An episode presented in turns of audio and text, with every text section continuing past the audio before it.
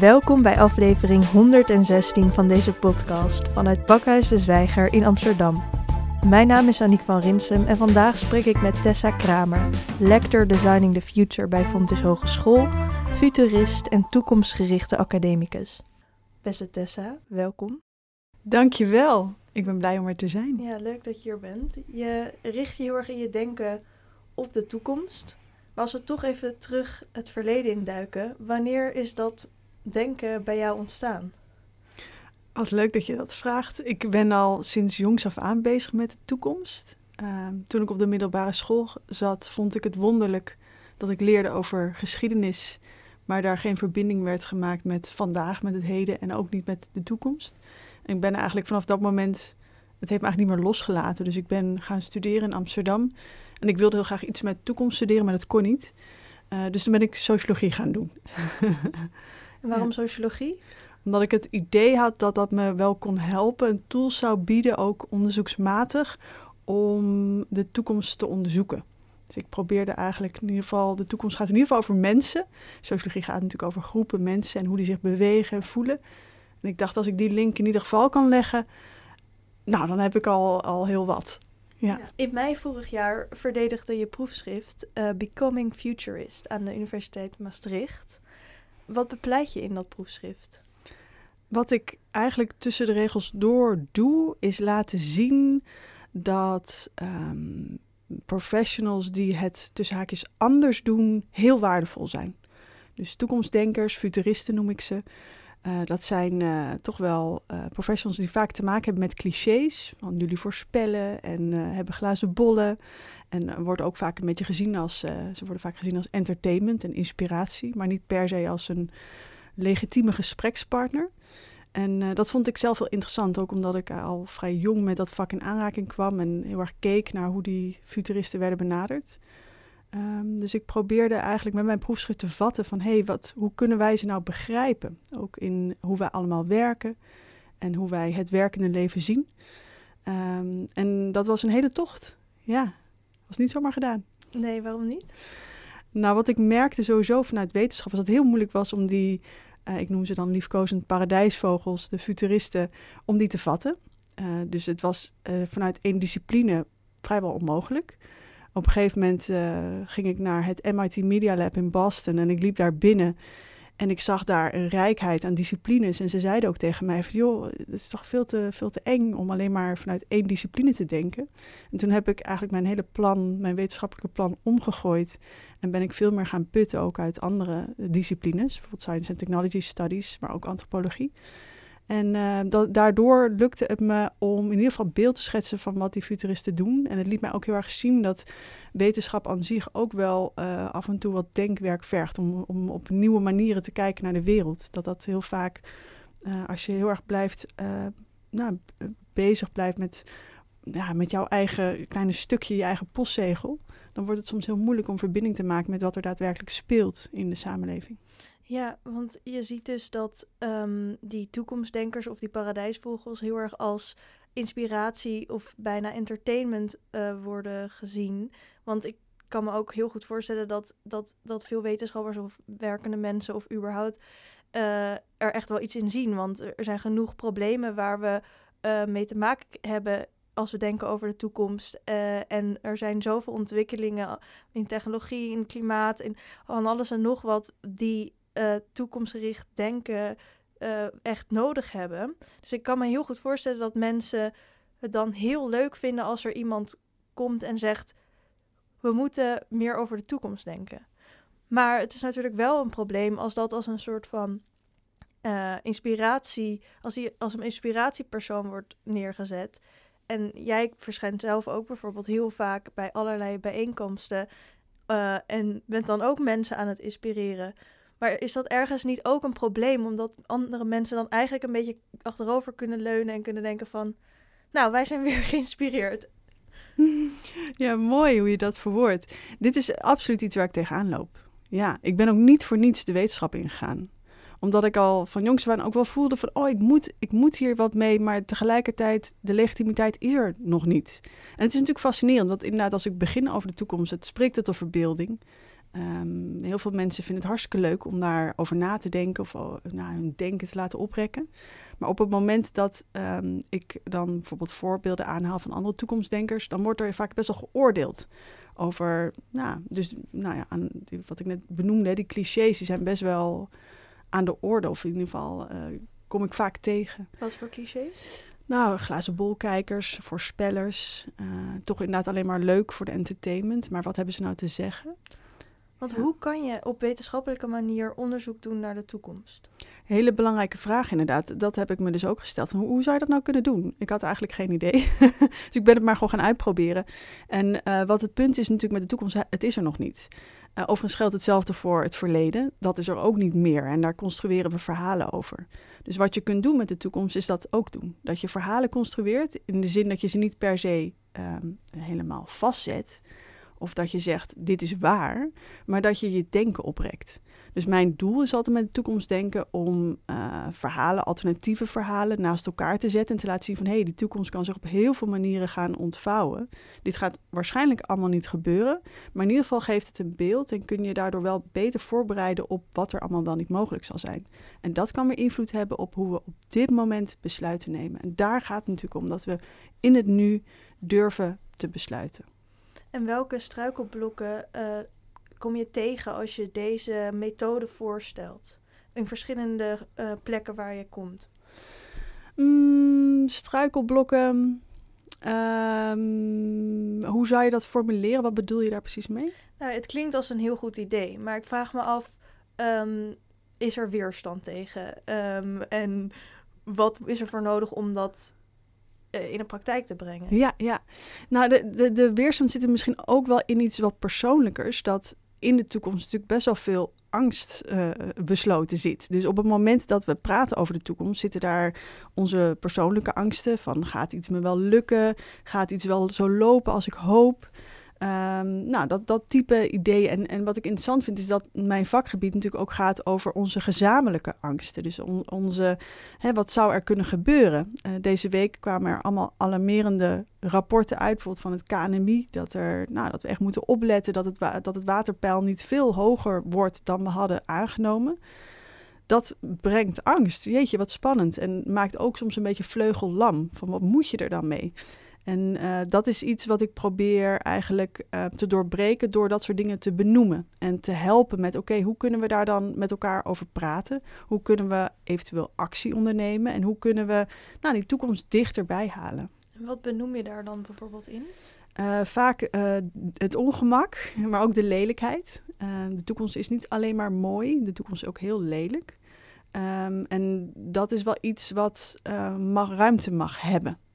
Uh, dus ongemakkelijke gesprekken bijvoorbeeld, die, die mogen zeker gevoerd worden over de toekomst. Om um, eigenlijk misschien ook wel die angst in de ogen te kijken.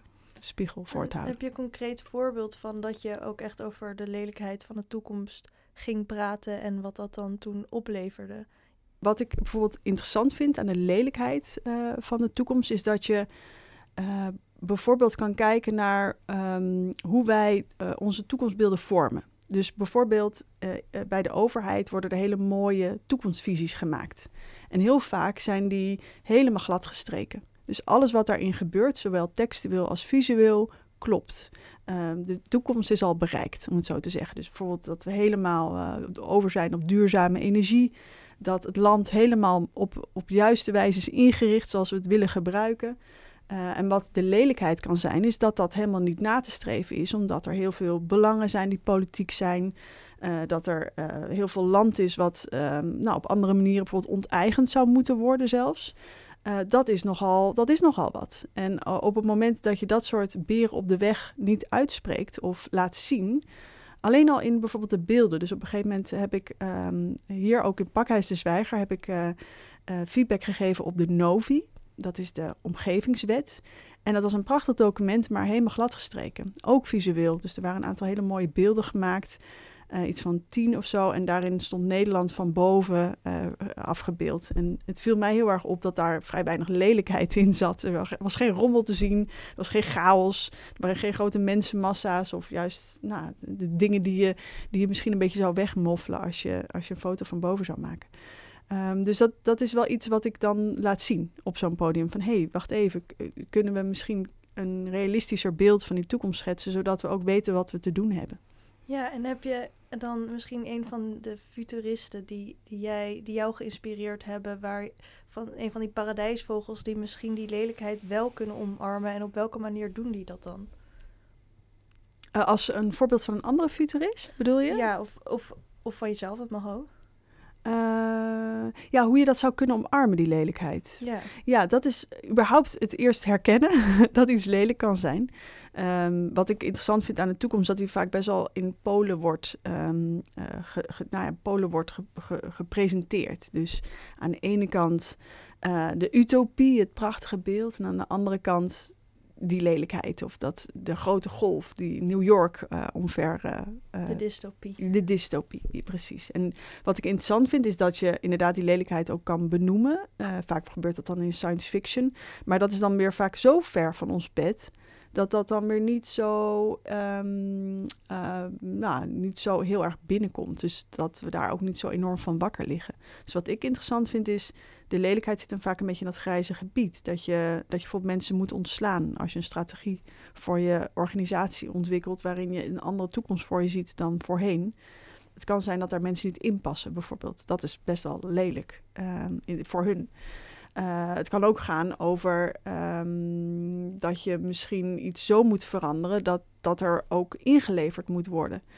Uh, maar het kan ook gaan over de manier waarop we vormgeven aan onze stad of aan, aan, aan uh, onze organisaties. Dus het, zit hem in heel veel verschillende dingen. En ik denk ook juist lelijkheid kan heel dichtbij zijn. Dat pro probeer ik eigenlijk vooral te zeggen. Ja. ja. dus je ziet dat er al wel nagedacht wordt over de toekomst in, in Nederland en in de wereld. Maar dat de manier waar, waarop dat wordt gedaan, daar zie je nog heel veel dingen die kunnen veranderen. En een van die dingen is dus, er mag meer lelijkheid zijn. Uh, maar wat misschien ook is, is dat jij ziet dat er soms op een wat ouderwetse manier over de toekomst wordt nagedacht. Vind ik een interessante. Kan je dat misschien wat meer uitleggen wat je daarmee bedoelt? Ja, zeker. Wat, wat ik vat onder ouderwets is uh, dat we nog niet helemaal realistisch beeld hebben van wat die toekomst eigenlijk kan betekenen en hoe we daar handvat aan kunnen geven. Uh, het heeft meerdere aspecten. Ik denk dat bijvoorbeeld um, als we onszelf niet onderwijzen in hoe we het doen, dat het de neiging kan bestaan om lineair over de toekomst na te denken. Dus dat we zeggen van morgen is hetzelfde als vandaag. En um, dat maakt dat je vaak je besluiten ook op basis van die informatie neemt. Het punt is natuurlijk dat dat sowieso niet gebeurt. En dat, dat maakt dat je eigenlijk continu in korte termijn ism terechtkomt. Dat je elke keer um, probeert om, nou ja, eigenlijk reactief ben je dan bezig met uh, die, je tot die toekomst verhouden. Dus dat is echt wel een valkuil die, uh, die ik zelf wel zie als een beetje, nou ouderwets misschien niet helemaal het goede woord, maar als iets wat toch wel heel veel gebeurt. En dat komt door, doordat er niet genoeg informatie is over hoe je die toekomst dan dichterbij je kan halen. Het gaat erom dat, dat we um, over de toekomst nadenken vanuit de structuren van nu. Ja, ja, ja, dat is een interessante. Dat um, de structuren van nu misschien niet altijd evenveel handvatten geven om uh, over de toekomst na te denken. Dus de thema's waar ik bijvoorbeeld heel erg in geïnteresseerd ben zijn onzekerheid, niet weten, lelijkheid, ongemak. En laten we wel wezen, dat zijn allemaal dingen die we allemaal het liefst uit de weg gaan. Uh, en dat is, dat is wel een, uh, een, een, een spannende, om te kijken van hoe kan je dat nou dan ook ja, met elkaar meer ruimte geven. Dus hoe, hoe kan er iets ontstaan waardoor we met elkaar kunnen onderzoeken wat, wat dat niet weten eigenlijk betekent. En wat ik zelf merk, bijvoorbeeld in mijn eigen werk, is dat dat best wel ingewikkeld is als je in een organisatie zit waar veel regels gelden, veel afspraken, veel vergaderingen zijn. Dan is dat, die, die, eigenlijk, ik noem het vaak een beetje de tussenruimte, is moeilijker uh, te vinden. En daardoor wordt het ook moeilijker om op die manier die andere mindset eigenlijk binnen te krijgen of te veranderen. En op welke manier wil je dan die lelijkheid, het ongemak, uh, wat noemde je nog meer? Um, niet Onzeker, weten, ja. onzekerheid. Hoe, hoe help jij mensen en organisaties in de wereld om dat dan wel toe te laten en dat dan wel mee te nemen? Ja, dat is ook een hele goede vraag, want dat is echt een worsteling voor mijzelf ook. En eh, daar, daar leer ik ook elke dag over, van hoe, hoe kan je dit nou concreet maken? Want het is echt, laten we wel wezen, makkelijk praten. Ja. Om te zeggen, breng die onzekerheid in. Terwijl het natuurlijk... Want ik denk ook, eh, net zoals met die, met die mooi van, oh, we moeten meer over de toekomst denken, is het ook, oh, we moeten meer lelijkheid en onzekerheid toelaten. Ik denk ook dat iedereen die dat hoort, denkt van ja, inderdaad, daar heeft ze echt een heel goed punt. Maar ja. ja, precies. En hoe dan? En dan? ja, exact. Nou, misschien wel een goed voorbeeld van hoe ik dit zelf heb uh, gedaan zonder dat ik nou um, daar heel erg over heb nagedacht. Het was meer intuïtief. Um, ik heb zelf heel lang les gegeven in Tilburg over toekomstdenken. En dan uh, had ik studenten en die kwamen uh, tussen 1 en 3 kwamen die dan in mijn lokaal. En dat was een lokaal met een soort van theateropstelling. Dus allemaal tafeltjes en stoelen die zo achter elkaar stonden. En dan vroeg ik hen, willen jullie verbeelden over de toekomst? Laten we aan de slag gaan. Hotje idee. Laten we scenario's gaan maken. En wat ik merkte, was dat ik mij daar in meerdere maten ongemakkelijk over begon te voelen. Omdat we onder een systeemplafond zaten, in een hockey, ergens weggestopt, uh, drie hoog achter, om, om creatief te zijn. En ik merkte, mijn studenten het lukte ze niet. En het lukte mij eigenlijk ook niet. Um, en dat heb ik best wel een soort van opgevat als: oké, kan ik daar misschien iets mee doen? Dus op een gegeven moment besloot ik van: weet je wat, ik ga gewoon kijken of ik een plek in de binnenstad van Tilburg kan organiseren. waar de studenten wel meer soort van ruimte hebben. Um, en dat is gelukt. Dat werd een research lab. Waarbij we uh, die studenten veel meer vrijheid konden geven, veel meer experimenteerruimte, waar ruimte was om te falen. Overigens lukte ook een heel groot deel niet, omdat het ook weer een soort veredelde leslocatie werd. En dan kom je eigenlijk toch wel weer een beetje in datzelfde spectrum van tussen 1 en 3 moet je creatief zijn, geforceerd. En anders, uh, nou ja, jammer voor jou. Uh, maar het fascinerende was wel dat ik, ik heb daar heel veel van geleerd, omdat het liet zien hoe belangrijk ruimtes zijn. En hoe belangrijk het is om ook af en toe een, een plek uh, te organiseren, al is het in het gebouw. Um, of net buiten het gebouw in de tuin, waar mensen heel eventjes hun gedachten kunnen loslaten. Heel even kunnen laten gaan, waar echt even een andere sfeer heerst. Dus dat is wel iets wat ik achteraf bezie als ja, dat is, dat is het, een manier om die ruimte op te zoeken. Dus mentaal, maar ook fysiek. Maar dat is eigenlijk meer het opzoeken van schoonheid. Want je ging juist van een, van een vervelende ruimte naar een prettige ruimte. Mooi hè? Dat hangt zo met elkaar samen. Ja. ja. En wat heeft dat dan met lelijkheid te maken? Mm, ja, dit, ik moet opeens denken, er valt bij mij binnen. Ik ben naar Japan gegaan en daar leerde ik uh, Ikebana, wat uh, letterlijk betekent in het Japans The Way of the Flower. En um, dat is bloemschikken. En nu zul je denken bloemschikken, maar ik, ik heb daar heel veel van geleerd. Want Japanners die uh, kijken heel erg naar uh, seizoenen, of daar zijn ze ook heel erg mee bezig. En elk seizoen luiden zij in met een nieuwe. Eigenlijk is het niet zoals wij bloemen in een vaas zetten met al die bloemen zo idee bij elkaar.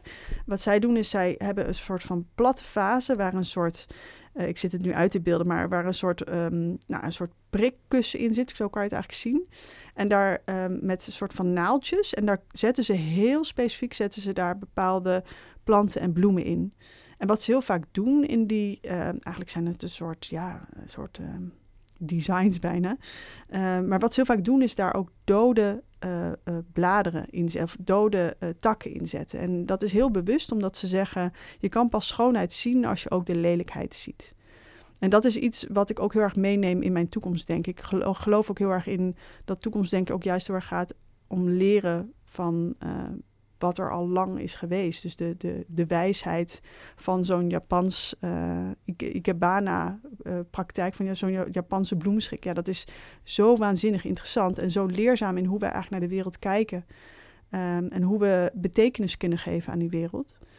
Um, dus daar zit voor mij een heel directe verbinding tussen lelijkheid en schoonheid. Ja, ja.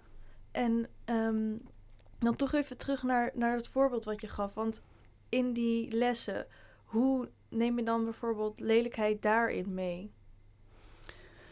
Nou, wat je kan doen is sowieso is natuurlijk lelijkheid super subjectief. En dat is natuurlijk het hele punt ook van eh, het verbeelden van die toekomsten. Dat iedereen ze anders ziet.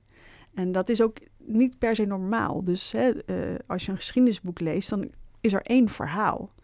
En wat ik heel mooi vind aan de afgelopen jaren is dat die verhalen eigenlijk veel meer zijn opgerekt. Dus door bijvoorbeeld de Black Lives Matters movement is heel helder geworden van ja, dat, er, was een verhaal, maar dat is helemaal niet een verhaal wat recht deed aan hoe, uh, hoe die geschiedenis daadwerkelijk verliep. Uh, datzelfde geldt ook voor de toekomst. Dus um, ik probeer ruimte te maken voor het niet weten. Um, overigens is dat nog steeds iets wat ik zelf ook probeer elke dag wel tegen mezelf te zeggen van je mag het dus ook niet weten af en toe. Want dat is iets wat ook helemaal niet zo um, normaal is. Uh, net zoals uh, lelijkheid opzoeken, of ik, ik, noem het zelf vaak meer het ongemak opzoeken. Um, wat ik interessant vind is, wat voor vragen worden er niet gesteld? Dus bijvoorbeeld bij mijn studenten, wat, wat houdt ze nou echt bezig? Wat is nou iets wat ze moeilijk vinden om onder woorden te krijgen, maar waar ze wel pijn van in hun hart krijgen? Of uh, waarvan ze, waar ze mee zitten. Um, dat, dat zijn wel dingen die ik probeer boven tafel te krijgen. Dus het is ook in zekere zin holding space. Dus dat je mensen de ruimte geeft om um, nou, de, de wereld ja, reflectief te kijken naar wat er eigenlijk zich afspeelt. Dus misschien is het ook dat je niet alleen bezig bent met toekomstdenken, maar meer met um, denken aan zich, zeg maar. En heel erg kijken naar uh, op welke manier denken wij. En op welke manier misschien nog meer denken we allemaal niet. En wat zou er gebeuren als we op al die andere manieren gaan denken? En, en misschien ben jij op dit moment op het punt dat je eigenlijk alleen nog maar vertelt aan iedereen of aan iedereen laat zien. Um, deze, deze, deze manier van denken doen we niet. Um, en in de hoop dat we misschien dat kunnen meenemen in onze maatschappij. En dat daar dan nieuwe dingen uit voortkomen. Ja, mooi. Het is, het is mooi wat je zegt. Uh, het is leuk als, jij, als jij reflecteert nu op wat ik doe. En ik reflecteer zelf ook heel graag. ik vind het heel leuk om dit zo te horen. En wat inderdaad gebeurt is dat het inderdaad meer een soort filosofie is. Dan per se... Um, het is in zekere zin heel concreet in dat het elke dag iets kan zijn wat je doet of denkt tegelijkertijd is het ook best wel abstract. Dus er zit, ik, voor mij zit er ook niet eens zo heel veel uh, ruimte tussen. Um, maar wat ik inderdaad probeer te doen, is ik probeer poorten te openen naar nieuwe werelden. En dat um, is wat mij betreft ontzettend belangrijk, omdat ik zie dat de oude systemen niet per se dienen in waar we naartoe moeten. En dat er verandering nodig is. En, en dat, eh, dat veranderen, dat, dat doen we niet zomaar. Dat, dat uh, ontstaat in het denken, dat er een, ergens een zaadje wordt geplant. En dan op een gegeven moment eh, dan zie je van, oh wacht, misschien zou ik dit toch anders moeten bezien. Veel mensen om mij heen uh, zijn de afgelopen jaren zeer sterk doordrongen van jeetje, vroeger vond ik Zwarte Piet heel normaal. En er waren zelfs een paar mensen die dat verdedigden. En ze zeiden opeens, boem, viel het kwartje. En dat is precies het type denken wat nodig is om verandering teweeg te kunnen brengen. Om een samenleving te kunnen creëren waar we nou, meer inclusief zijn, waarin we elkaar helpen. En welk type denken is daarvoor nodig? Um, het is het, um, als, als ik het moet vatten. Ik noem het vaak de futurist mindset, om, om het woorden te geven. Maar het is, het is misschien ook wel uh, vooral eigenlijk heel open-minded, um, in zekere zin geweldloos. Dus ik uh, put veel uit geweldloze communicatie van Rosenberg. Wat heel gaat over niet te veel oordelen, niet te veel aannemen voordat je nou, een ander bijvoorbeeld hoort. Uh, het gaat over luisteren, meer dan over spreken. Uh, het gaat over creativiteit. En dan niet per se dat je nou dingen moet kunnen maken, maar dat je durft anders te denken, dat je jezelf durft uit te dagen. Over reflecteren, um, rust nemen minimaliseren. Ja, dus misschien heel erg in een wereld waar we heel erg afhankelijk zijn van alle patronen en legitimiteitssystemen uh, en, en, normen en waarden. Um, zoek jij juist um, naar al die ruimte daarbuiten? Ja, en daartussen. Er zit ook heel veel ruimte tussen. En wat is het verschil tussen de ruimte daarbuiten en de ruimte ertussen? Nou, daarbuiten doet um, voorkomen alsof het iets is wat um, echt nieuw moet zijn buiten wat we nu ja, kennen. Want, want inderdaad, ik snap denk ik wat je bedoelt. Want heel vaak zitten we in een, uh, in een situatie, in een professionele situatie, nog steeds met onze emoties, die uh, hartstikke voelbaar zijn, maar die we die we niet laten zien. Of met onze onzekerheid die hartstikke voelbaar is, maar die we niet laten zien. Dus, Ja. dus die zit er inderdaad tussen. Die is er, maar daar is geen plek voor. Ja, dat is het. En, en misschien niet eens, eh, daar is geen plek voor, maar daar geven we geen plek aan. Dus dat vind ik zo interessant, dat ik ook wel zie in mijn eigen eh, werk als lector. Ik heb een soort van vrije ruimte binnen een instituut wat heel erg ingeregeld is. Het onderwijs is natuurlijk hè, een plek waar dat heel nodig ook is.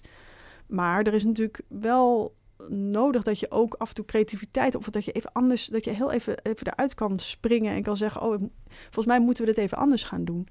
Ehm, en wat ik interessant vind is dat dat, ehm, dat, dat, dat anders doen, dat, dat is niet iets wat makkelijk is. En het heeft heel erg te maken met hoe we ons voelen, of we daarbij aanwezig kunnen zijn, of we ook het, de, de, de, ja, de dapperheid kunnen opbrengen om gewoon echt aanwezig te zijn met een ander. En eh, echt aanwezig zijn met ook soms negatieve gevoelens die een ander heeft over hoe het gaat binnen een organisatie, maar ook misschien gewoon thuis. Ik vind toekomstdenken is, wordt vaak heel erg dan in zo'n professionele setting gebruikt. Maar ik zie zelf ook heel erg van ja, het is ook gewoon bijna ehm, zelfontwikkeling. Dat je, dat je ehm, jezelf ook in de spiegel kan kijken, waardoor je de anderen ook veel meer open tegemoet kan treden. Want wat heeft deze manier van denken dan met de toekomst te maken? En waarom is het toekomstdenken en is het niet nu denken? Hmm, mooi, ja. Het impliceert wel een opdracht, ja, wat ik doe. Ehm, ik voel best wel sterk dat. ehm, ik, heb, ik heb ook wel afgevraagd van waarom ben ik zo toch al van jongs aan hier zo mee bezig? Ja, dat vraag ik me ook af. Wat is het? Wat, wat, wat is het nou Ja, toch? want volgens mij wil jij er ook echt iets mee. Ja. inderdaad. Volgens mij heb jij echt een soort opdracht. Ik heb een opdracht. En ik probeer ook te achterhalen, wat is nou die opdracht? maar het is inderdaad, ehm, ik begin er steeds helderder in te worden dat ik, wat er gebeurt is dat ik de laatste jaren zo steeds meer kamers binnenloop. ehm, waar mensen zitten die mij vragen, hoe kunnen we nou die toekomst beter begrijpen? En daar heb je allemaal tools en methoden en theorieën voor. Maar eigenlijk merk ik, tuurlijk, hartstikke interessant, maar daar gaat het niet om. Het gaat om iets anders. Ehm, wat ik ook zie gebeuren is, eh, dus dat is één opdracht van het gaat om iets anders, namelijk die mindset. Iets meer dan alleen eventjes iets doen. Maar het gaat ook eh, over, als ik die kamers binnenloop, dan zie ik heel vaak mensen die het eigenlijk best wel goed hebben. Die ruimte hebben om over die toekomst na te denken. Ehm, ik kom weinig mensen tegen die bijvoorbeeld in de bijstand zitten. Of die zich eh, die een bepaalde mate van onzekerheid hebben die zo hoog is dat ze eigenlijk geen ruimte hebben voor de toekomst. En wat ik best wel sterk ben gaan voelen is, wacht even, volgens mij is dat toekomstdenken best wel een privilege. En heb ik dat privilege ook? Ik kom zelf uit een best wel een rood nest, zoals ze dat noemen, een PvdA-familie. En daarin werd mij altijd heel helder van alles wat je doet, het is ook nodig om dat te doen voor een ander. Niet iedereen kan altijd meekomen. En ik heb daar zelf altijd best wel mee geworsteld. Ik heb nooit politieke keuzes gemaakt in waar ik bij hoorde. Maar het is wel iets wat ik heel erg meenam altijd. En wat ik zelf op een gegeven moment begon te zien is dat het, denken over de toekomst toch wel iets is wat wel voorbehouden is aan een lucky few. Ehm, die dan ook vervolgens ons beleid maken. En die, die keuzes maken over de toekomst, die ook andere mensen kan, ehm, ja, kan beïnvloeden. En daar ehm, zie ik wel een probleem ontstaan. Dat er, als er een paar mensen zijn die onze toekomst vormgeven, wat doen zij daar dan eigenlijk mee? En vertegenwoordigen ze eigenlijk wel de stem van mensen die dat niet kunnen? En begrijpen ze eigenlijk, hebben ze het inzicht in wat hen bezighoudt? Dus ook de lelijkheid daarvan. Dat er eh, bijvoorbeeld mensen zijn die bijna niet rondkomen. Als je dat niet kan voorstellen, als je daar niet die poorten naar die wereld open kan zetten, kun je dan die mensen daadwerkelijk meenemen in het toekomstbeeld dat jij droomt? Dat vraag ik me echt heel sterk af. Het is echt wereldinrichtingsdenken. Dus zeg maar, dus het, het heeft voor mij ook, als ik jou zo hoor, je zegt ik heb me nooit ergens eh, politiek in, in gevoegd, maar het klinkt heel erg alsof, alsof waar je mee bezig bent heel politiek is, in, in de zin van ehm, dat wij allemaal, eh, dat we de wereld op een bepaalde manier inrichten en dat jij misschien heel ontevreden bent met de manier waarop dat nu gaat. Ja. Ja, ik, ik heb heel erg last van korte termijn ism. eh, en met name in de politiek ook. Ja, dat er wordt geformeerd ehm, op basis van thema's. Nou, ik vind bijvoorbeeld heel fascinerend wat de correspondent deze week deed. Die hebben een deepfake gepubliceerd met premier Ja. Rutte. Ja, ik wil het hier ook over hebben met jou. Maar Ja. heel fijn. ja. Vertel. Ja, nou, ik was helemaal gefascineerd door die deepfake van premier Rutte, omdat hij ehm, opeens woorden bezigde waar ik zo op hoop. Dat er iemand gewoon zegt, vuist op tafel, het is gewoon klaar. En ook dat hele gedoe met of nou het, het eh, electoraat mij wel of niet gaat steunen. Ehm, of ik de macht hou of niet, het maakt me helemaal niet meer uit. Ik wil gewoon zorgen dat eh, de toekomst veiliggesteld is. En ik, ben daar, ik was er echt door geraakt. Ik voelde heel sterk van wauw, weet je, dat, dat is leiderschap. We hebben echt een ander type leiders nodig. En, op de een manier heb ik het gevoel dat er in Den Haag een soort cultuur is ontstaan van continu maar met elkaar kwebbelen over dingen die er niet toe doen. Dus ook de hele formatie gaat alleen maar over dingen die er niet toe doen. Ik wil gewoon horen wat we gaan doen met dat klimaat. Het klimaatop van Glasgow is begonnen. KNMI heeft alarmerende berichten. Het IPCC-rapport is net uit. Ik denk, wat, wat, wat gaan we nou doen? Wat ik ook heel raar vind, is dat ehm, als jij zo'n filmpje ziet en als ik zo'n filmpje zie, als heel veel volwassen, ehm, laten we even onszelf weldenkende mensen noemen, als heel veel volwassen, weldenkende mensen zo'n filmpje zien, dat er toch een groot gedeelte daarvan denkt, was dit maar zo?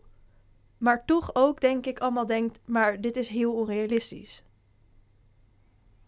Ja, dat is toch het erge. Dat is toch raar? Ja. En dat is toch eigenlijk ook wat er hele tijd gebeurt in waar jij mee bezig bent. nou, dat wil ik niet meteen stellen, want ik heb ook echt veel hoop. En ik zie ook heel veel positieve signalen. Maar ehm, ik heb wel eens op een gegeven moment de, de vergelijking gemaakt met... ehm, waar kijken we naar als we over de toekomst nadenken? Dus ik zelf richt vaak mijn blik op naar de sterren. En op een gegeven moment begon ik mij te realiseren van ja, als je dat doet, dan kijk je naar de plek waar eigenlijk bijna nooit iemand komt. De astronauten. Die, mogen daar, die kunnen daar naartoe. En die hebben dan brains en, body en, en een soort van ook privilege om dat te kunnen doen. Ehm, punt is natuurlijk, is het misschien wijsheid om naar beneden te kijken, naar de aarde waar wij allemaal op staan, wat we allemaal met elkaar delen en, waar we allemaal iets te, te doen hebben. Eh, kunnen we op die manier niet met elkaar een soort verbond sluiten van, want het gaat namelijk eigenlijk ook heel erg over, kijk je op naar Rutte of kijk je naar wat wij zelf kunnen doen?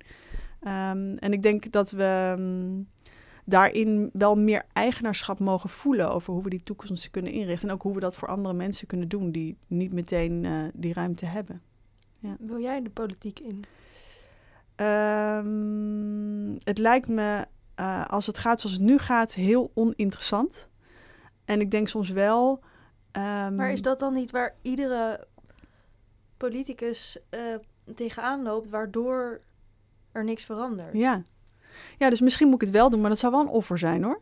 Het zou wel een soort van, zoals Ai Weiwei eigenlijk zichzelf opoffert eh, door zichzelf een kunstwerk te maken. Eh, hij, hij volgt zichzelf bijvoorbeeld om te laten zien hoe de Chinese overheid eh, hem behandelt als dissident. Zo zou ik me ook een beetje voelen als ik de politiek in zou moeten gaan. Maar ik ben het wel met je eens. Ehm, het is wel belangrijk dat er op een gegeven moment dat denken in Den Haag wordt opgerekt. Dus ik, ik hou me in ieder geval heel erg aanbevolen als eh, adviseur voor Rutte, voor Kaag, voor eh, whoever wants to. Ja, voor wie, wie wil. ik moet er zelf om lachen, maar het is natuurlijk, het is natuurlijk eigenlijk gewoon heel erg. Waarom? Ehm, waarom is het zo moeilijk om, om, eh, om je, je ego uit te checken en gewoon te doen wat er nodig is voor ons allemaal? Ja, dat vind ik echt heel. Maar heeft dat Pijnlijk. iets met je ego, ego te maken?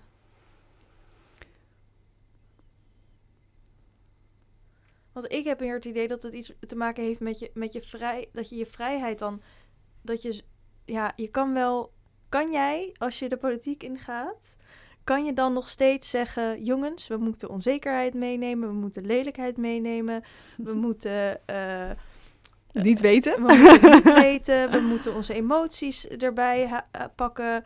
Ehm, ik zou het heel leuk vinden als jij de politiek ingaat en dat doet. de partij van de onzekerheid. Of de partij van het niet weten. Wat ik interessant zou vinden is als politiek zou worden bedreven in het moment. En daar is ook best wel veel literatuur over geschreven, ook in de wetenschap, dat je uh, mindful organiseert. En dat gaat eigenlijk over dat je ook met elkaar um, uh, eigenlijk uh, bijvoorbeeld, nou het is wel fascinerend eigenlijk. Ik wil dat wel even als voorbeeld laten zien, want dat geeft wel heel erg aan hoe politiek Den Haag daarvan zou kunnen leren. Uh, dat, die literatuur gaat vaak over vliegdekschepen. Op vliegdekschepen is heel veel risico en heel veel onzekerheid. Um, vliegtuigen moeten landen op een soort van bewegend ding in de zee. En dat is ook nog een heel kort stukje waar ze dan op moeten komen. Ik, ik heb er eigenlijk nooit over nagedacht, maar hartstikke moeilijk natuurlijk. Wat fascinerend is, is dat de crew op die vliegdekschepen, dat die uh, een heel interessante manier van werken met elkaar hebben. Namelijk in het moment.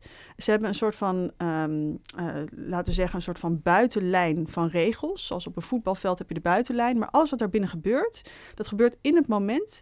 En ook op basis van de expertise die er dan is. Dus als er bijvoorbeeld iemand is die nodig is om, nou laten we even verbinden aan Politiek Den Haag, om dat klimaatthema nou eens begrijpelijk te maken, inzichtelijk van wat, wat hebben we daar allemaal wel niet te doen, dan is dat uh, degene die de regie neemt, de minister.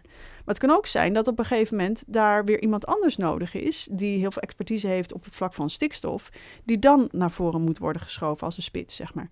Uh, dus wat interessant kan zijn, is als je veel flexibeler gaat nadenken over wat hebben we nou eigenlijk te doen en hoe kunnen we zorgen dat de expertise die er is, dat we daar ook daadwerkelijk gebruik van maken en dat we vertrouwen op um, dat dat dus niet altijd de premier Rutte hoeft te zijn of al die ministers, maar gewoon mensen uit het veld die gewoon weten wat er speelt. Um, dus ik zou dat een heel interessante manier van politiek bedrijven vinden. En um, dan lopen we dus, denk ik, heel erg aan tegen dat probleem van als, men, als de politiek op die manier zich gaat ontwikkelen, dat er dus ruimte is voor die onzekerheid en er gewoon gedaan wordt wat er gedaan moet worden, um, om dan niet al die stemmen te verliezen. Maar ik kan me ergens ook voorstellen dat een groot gedeelte van de Nederlandse bevolking uh, er echt wel klaar voor is. Nieuw leiderschap. um, Uh, dus, dus wat is daar dan voor nodig? Um, moeten we campagnes opzetten uh, van... hey, als jouw politieke... Um, um, hoe noem je dat? Aangewezen persoon die jij hebt gestemd... Uh, dingen doet die je niet zeker weet... stem gewoon de volgende keer weer op die persoon, weet ik veel. Ja. wat, wat is er voor nodig om, om als maatschappij ruimte te maken voor die onzekerheid? Ja, dit is een hele grote vraag natuurlijk. Hè? Dus dat, dat, is, dat, dat weet ik dus ook niet. Daar ben jij voor, want daar, over dit soort dingen denk jij heel erg veel na. Ja, ik denk er zeker heel veel over na. Nou, wat, wat inderdaad interessant is, is het is sowieso een mindsetverandering. Dus ben je in staat om anders te denken, is gewoon één, is basis. En dan vervolgens is het belangrijk dat wat, wat ik zie gebeuren is dat in heel veel organisaties, bijvoorbeeld ook op zo'n vliegdekschip, dat de organisatie eigenlijk niet um, faciliteert wat er nodig is. Dus als je niet met elkaar kan vertrouwen op dat eigenlijk die buitenlijn helemaal goed ingeregeld is, Um, dan wordt het heel ingewikkeld om um, bijvoorbeeld onzekerheid te navigeren, omdat je niet precies weet waar je aan toe bent. Dus het is ook heel belangrijk dat we onszelf goed organiseren, maar, en dat is een heel belangrijke, niet overorganiseren. Want dat is echt, daar zijn we zo goed in. Ik moet heel vaak denken aan Max Weber, die heeft ongeveer 100 jaar geleden uh, geobserveerd van hé, hey, wij zijn zo goed in het bureaucratiseren en rationaliseren van onze samenleving, dus eigenlijk het onszelf regelen, um, dat we daardoor eigenlijk veel minder ruimte hebben voor het mystieke, voor het uh, onverklaarbare, voor het um, dus ook wat meer religieuze, uh, magische. En hij noemt dat zelf onttovering, disenchantment. En ik vind dat zelf een hele waardevolle term, omdat ik daar best wel vaak aan moet denken. Van we zijn uh, zo onttoverd. We hebben zo weinig ruimte voor het onverwachte of voor dingen die we, mm, ja, die, die, we, die we niet hadden verwacht of die we niet hadden gehoopt, maar die dan ontstaan en waarvan je denkt, nou, zo kan het inderdaad eigenlijk ook wel. Um, dat zou in systemen best wel weer wat meer terug mogen komen. Dus Max Weber zelf heeft daar geen oordeel over, maar ik zelf denk dan van, wauw, als er nou iets meer betovering, iets meer magie weer uh, terug kan komen omdat we het mooi vinden, omdat we het interessant vinden, omdat er en schoonheid in zit, maar ook die lelijkheid, dan zouden we volgens mij een hele stap kunnen zetten. En hoe brengen we de betovering weer terug? Je bent me aan het bevragen op hoe. Dat is ook wel grappig, want ik vind dat dus best ook moeilijk. Ja, het, Ja, het is... het, eh, het valt me gewoon op dat je heel veel hele goede ideeën hebt. Eh, maar hoe, dan? Zeg maar, hoe dan? Ja. Het is, het is ehm, want juist omdat er heel veel in zit waar, we- waar we iets mee kunnen. En ik vind het ook, bijvoorbeeld, ik vind het ook een ongemakkelijke vraag om dat aan jou te stellen. Want eh, omdat het- is absoluut niet de bedoeling om daarmee jou te delegitimiseren Hmm. van, van ja, je zegt wel, je zegt wel, je zegt het wel, maar het slaat nergens op. Dat is het niet. Het, is, het is juist, maar dat lijkt een beetje in die vraag te zitten. Maar het is juist, ja, er zit iets in. Alleen ik denk wel dat als we, als we, ik denk dat het allermoeilijkste hieraan is, is het ehm, dat het ook echt gebeurt. Dat het ook echt in theorie is het heel mooi om dus die onzekerheid toe te laten. En in dit gesprek proberen we Hmm. dat. Ja. Ehm, maar in de praktijk denk ik dat, dat je heel vaak tegen mensen kunt zeggen van dat is belangrijk, dat is goed. En dat mensen dan denken dat is belangrijk, dat is goed, maar dan toch het niet doen. Ja, ik moet heel erg denken aan, nu je zo spreekt, komt opeens mijn dochter op. Ehm, Hoe oud is zij? Zij is nu acht maanden, ze is dit jaar geboren. En eh, wat interessant is, is dat ik heel erg zie dat zij niet... Zij hoort natuurlijk mijn woorden, maar ze begrijpt ze nog niet. Zij ziet gewoon wat ik doe. En ik realiseer me daardoor, ik ben er eigenlijk extra van doordrongen... dat alles wat ik doe is voorleven. En soms is zeg maar de verandering niet op... Hè, ik kan niet op systeemniveau veranderen. Dat, die illusie maak ik me helemaal niet. Maar ik kan wel mijn leven zo eh, leven... dat andere mensen denken... hey, wait a minute, misschien kan, kan dat voor mij ook. En dat is overigens, betekent dat dus absoluut dat ik geen heilige ben, maar dat ik dus probeer om in mijn leven die onzekerheid een rol te laten spelen. Dat ik ook als wetenschapper vaak zeg, ik weet het niet. Dat ik, ehm, nou, dat ik op zoek ben, dat ik, dat ik nieuwsgierig ben naar hoe, hoe kan het dan anders? En ehm, ik, ik vind eigenlijk ook dat ik het aan mijzelf, maar ook dus aan haar verplicht ben om dat te doen. En misschien is dat wel een deel van het antwoord. Dat je, dat je voor kan leven en dat je, dat je daar bewust van kan zijn. Ja, dat denk ik ook. Ik denk het wel, want ehm, er is al in ieder geval al één iemand die het zo doet. Hmm. Ehm, en wat voor manier dan, breng je dan on- die onzekerheid bijvoorbeeld in je eigen leven?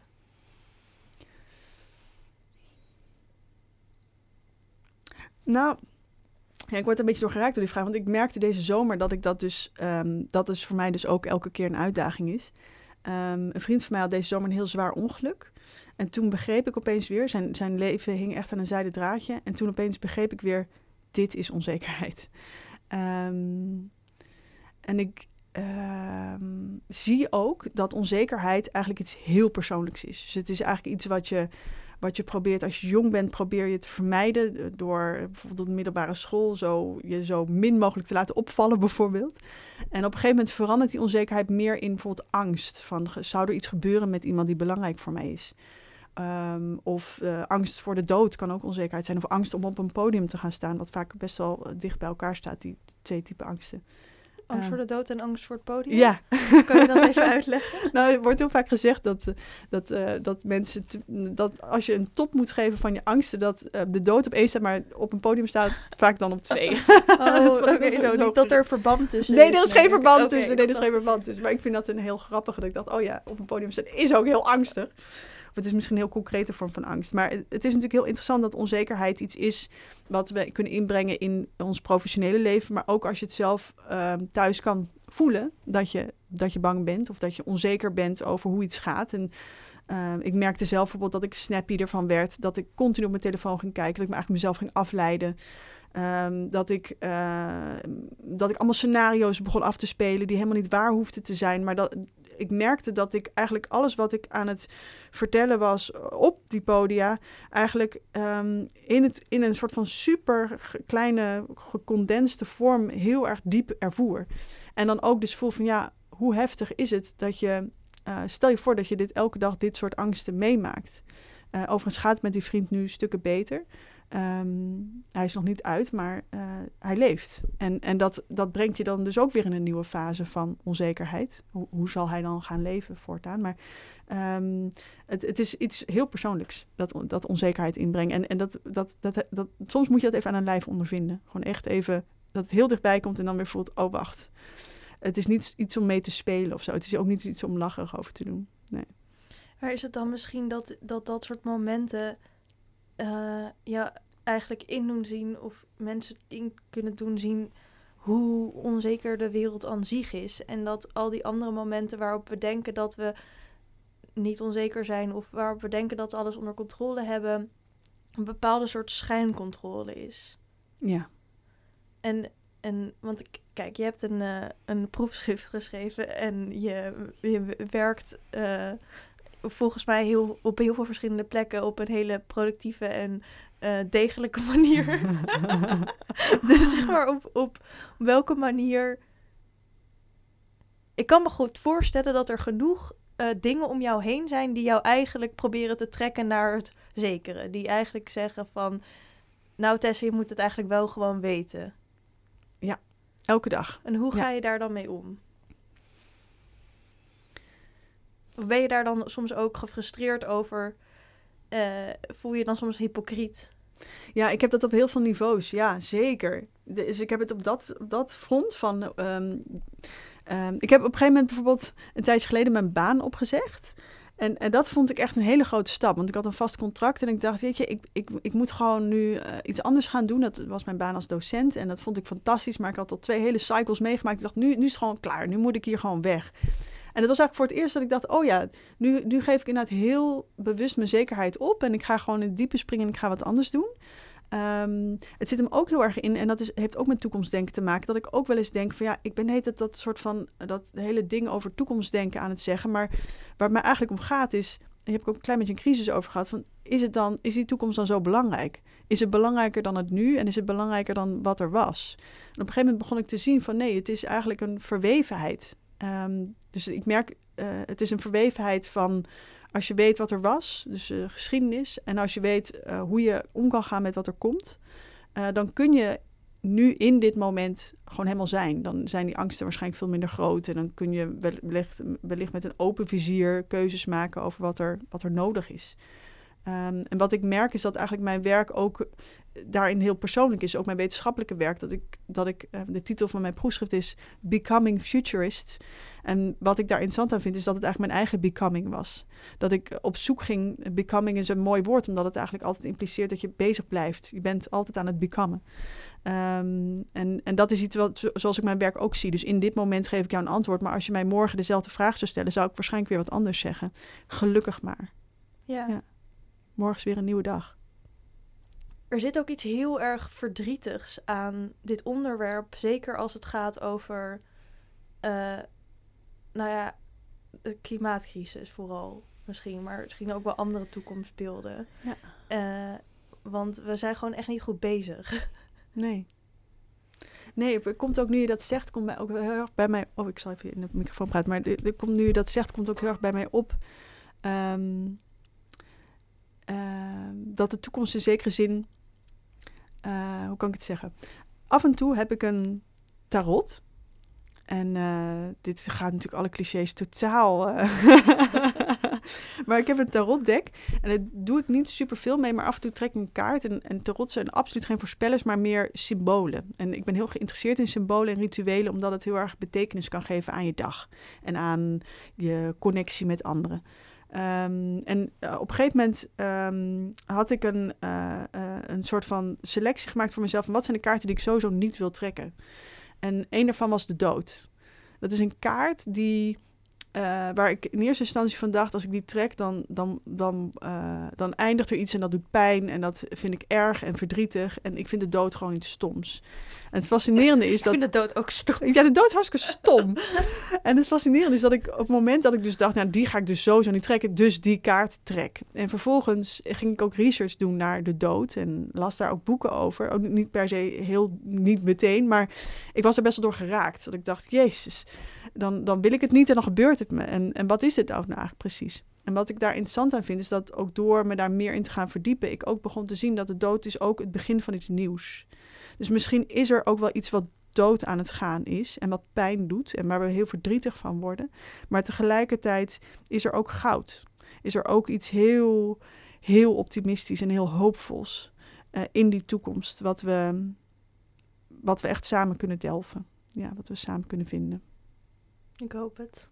Ik ook. Heel veel dank, Tessa Kramer. Jij bedankt. Beste luisteraars, dit was aflevering 116 van de podcastserie van Pakhuis de Zwijger. Wil je meer weten? Kom dan naar het congres De Ingenieuze Stad in Pakhuis de Zwijger. Koop je kaartje via www.nlingenieurs.nl slash congres-de-ingenieuze-stad. Een rating achterlaten of je abonneren op deze podcast kan via Soundcloud, Spotify, Apple Podcast of een ander podcastplatform. Dank voor het luisteren en tot de volgende keer.